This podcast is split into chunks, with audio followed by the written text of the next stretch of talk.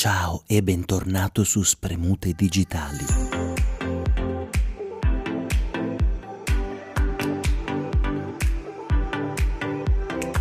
Volevo cominciare con qualcosa di più chill, ma credo che ci andrò giù pesante sin da subito. Parliamo di modelli di consumo, parliamo d'America, boom economico, addentriamoci come dei novelli Pieri Angela.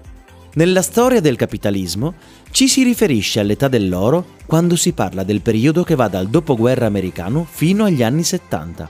La svolta di produzione paradisiaca negli anni 50 ha portato a un accumulo di risorse tale da permettere alla piccola borghesia di spendere il surplus guadagnato in elementi di svago e di comodo. L'espansione del mercato ha dato il via alla più florida delle industrie dei servizi, la pubblicità come la conosciamo oggi. La regina indiscussa di tutte quelle cose che hanno reso il capitalismo l'ideologia più presente nell'universo umano.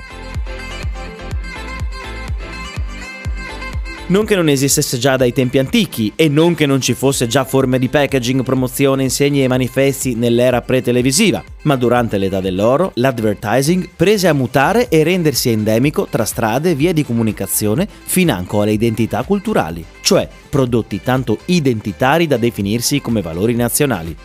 Barilla per intendersi. Se la forma canonica che tutti conosciamo, quella dello storytelling audiovisivo che partiva dall'uno per arrivare ai molti, quindi quella della televisione e della radio, era ancora il simbolo dell'esplosione dei consumi, molte forme traverse hanno continuato a svilupparsi e adattarsi in maniera sempre più endemica nel consumo quotidiano.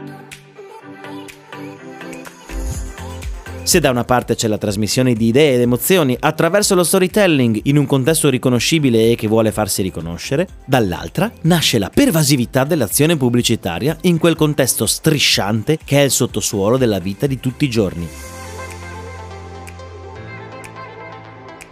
E quindi che si fa? Che direzione si prende e perché? Quale avrebbe pagato di più? La risposta nella prossima puntata.